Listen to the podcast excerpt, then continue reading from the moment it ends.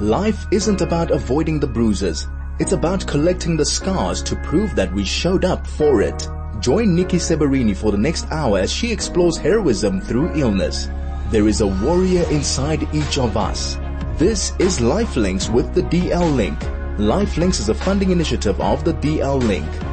Des is the founder and scientific director of Environ Skincare and an award-winning member of the Association of Plastic Reconstructive Aesthetic Surgery of Southern Africa um, the International Society of Aesthetic Plastic Surgery, International Plastic Reconstructive Aesthetic Surgery, and an honorary member of the Onizuka Society. He was awarded the Skin Cancer Foundation of South Africa's first ever Lifetime Achievement Award, which is unbelievable in this um, for his significant contribution to the skin care industry. So we're delighted to have Dr. Des Fernandes on the show today. Des, um, welcome and thank you very much for joining us. Hello, Nikki. Thank it's, you so uh, much, Dr. Fernandes. to uh, speak to you. A bit of a surprise, but uh, um, we were yeah. struggling to to get onto the Zoom just a short while ago.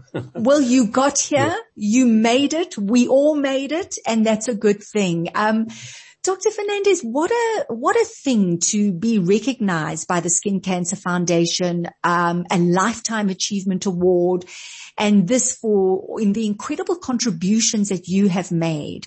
So let's talk about that. I mean, first of all, it must be incredibly overwhelming, and you must feel pretty good to be recognized by peers and obviously the Skin Cancer Foundation. Yes, that was uh, sort of a vindication of uh, the stance that I've taken. You know, I wrote a, a letter in 1987 saying that uh, all GPs should uh, use vitamin A on their patients who are uh, susceptible to skin cancer and that they should, uh, you know, not be encouraged to do this and it was considered a very, very controversial thing to do at that stage. And my letter to the uh, South African Medical Journal was held back for a year. I had a, a debate with the Department of Plastic of uh, Dermatology, and uh, eventually, um, now we, you know, the, the the science about vitamin A and skin cancer is so secure and uh, fortunately now this has been recognized and I'm really pleased that that's happened because it will mean fewer people, if they're using vitamin A on their skin, fewer people are going to actually end up having cancers that are a problem.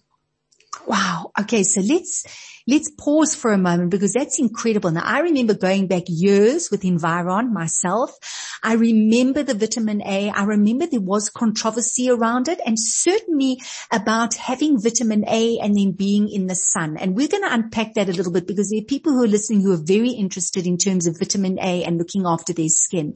But I know that you, you spoke about this paper, but before that, I know that you had a tough time when you lost two young melanoma patients in the 80s.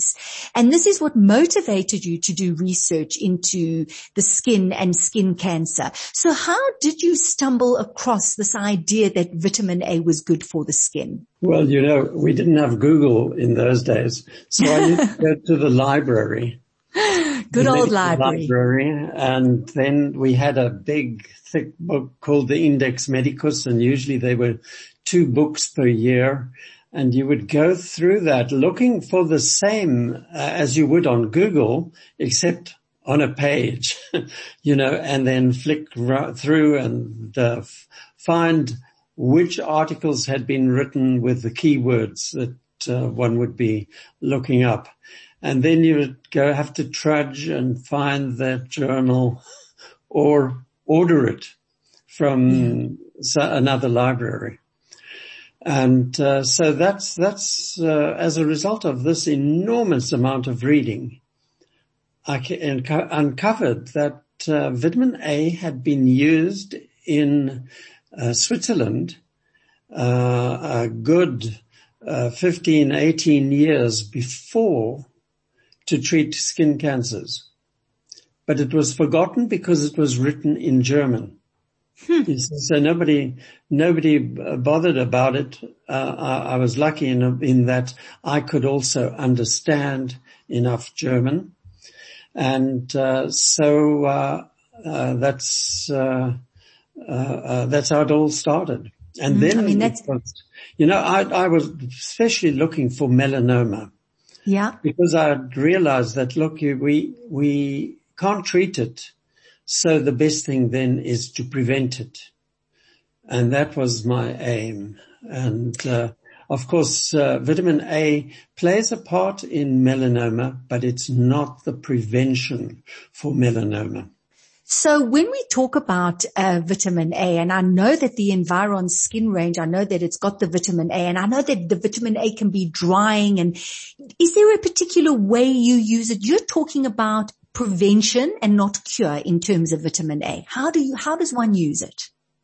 Well, the, the next thing about vitamin A, besides the controversy over whether or not it was safe, yeah. Uh, it was, uh, you know, it irritates the skin.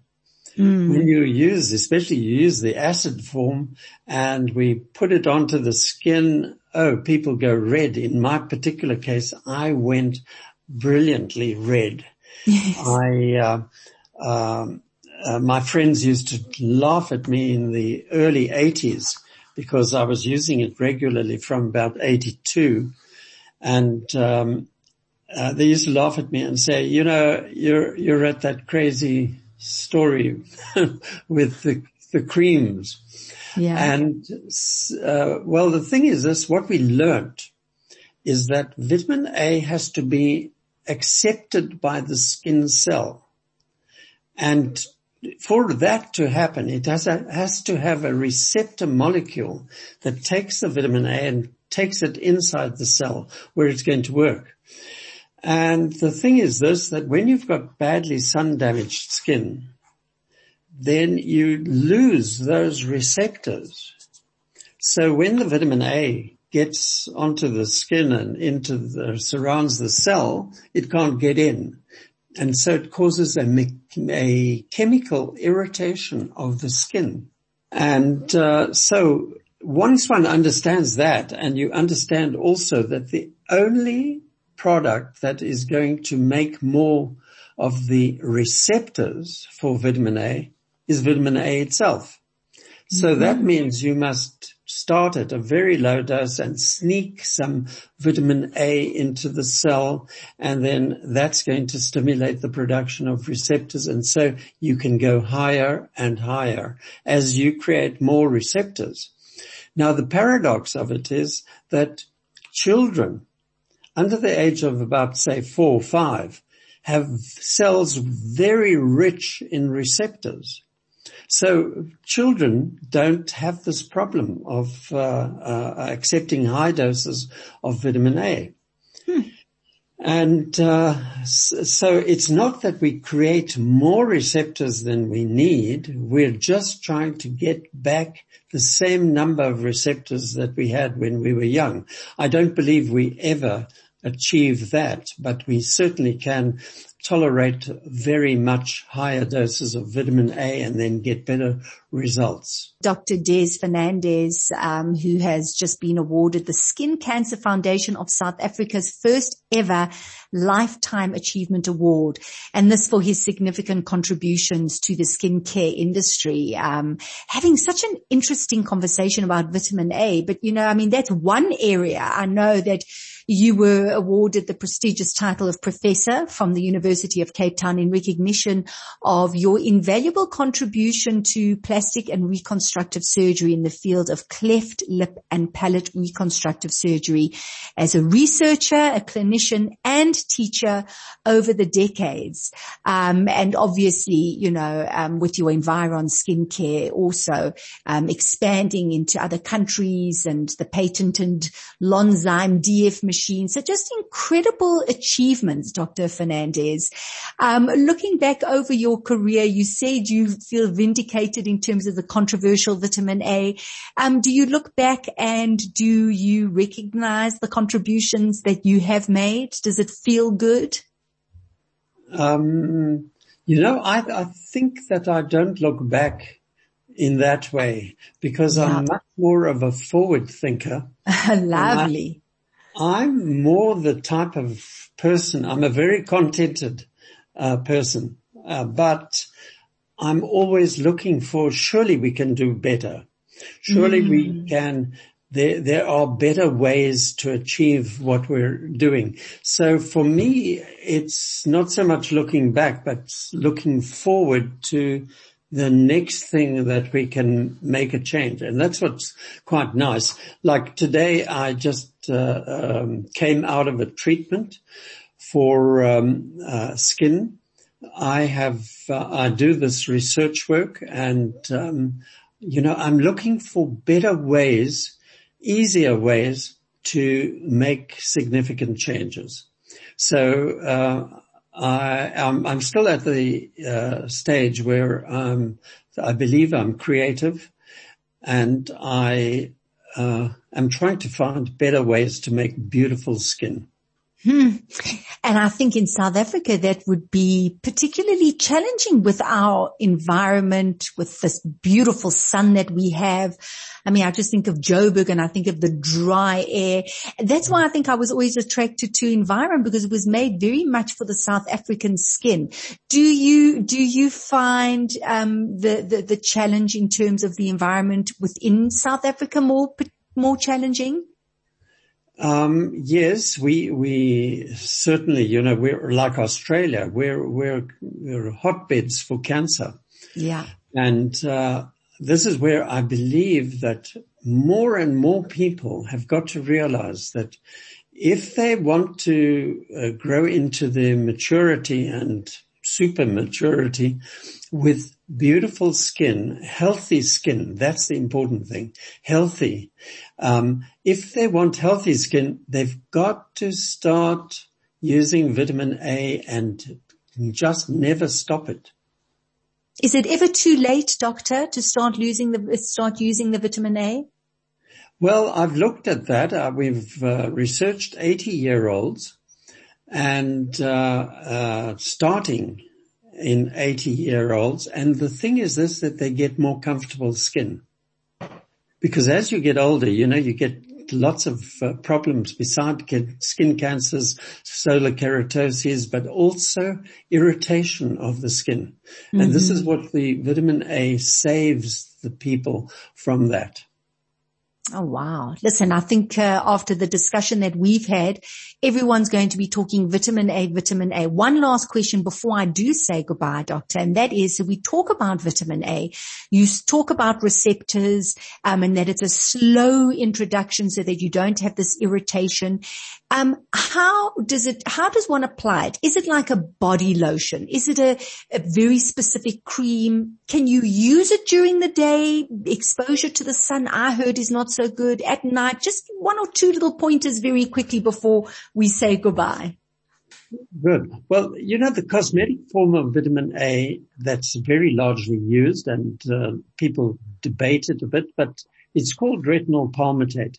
And the nice thing about retinol palmitate is that it's the form of vitamin A that absorbs the sun. It does not get uh, sensitize the skin when you get uh, exposed to the sun. It actually protects the skin. It's a, a sunscreen. Mm-hmm. So that's a paradox, and that's why most people have told uh, their patients you must use vitamin A only at night. But uh, here I am saying use it morning and night Okay. because I know that uh, the SPF can be as much as 20 in depending on the concentration of the vitamin A. But uh, that's why it's safe to use during the day. That's a very important point. So for those of you listening and you are as intrigued as I am and you really want to explore the vitamin A, discuss it with your doctor. Um, and uh, look at using it during the day as well as in the evening.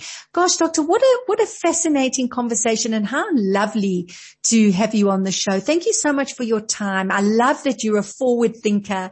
You've achieved so much, so it is lovely to be recognized for everything that you've done and all the contributions that you've made. But we look forward to many more discoveries and uh, uh, we get to benefit from it. So uh, thank you for your time and thank you very much for joining us. Thank you, Nikki, so much. That's been a lovely chat.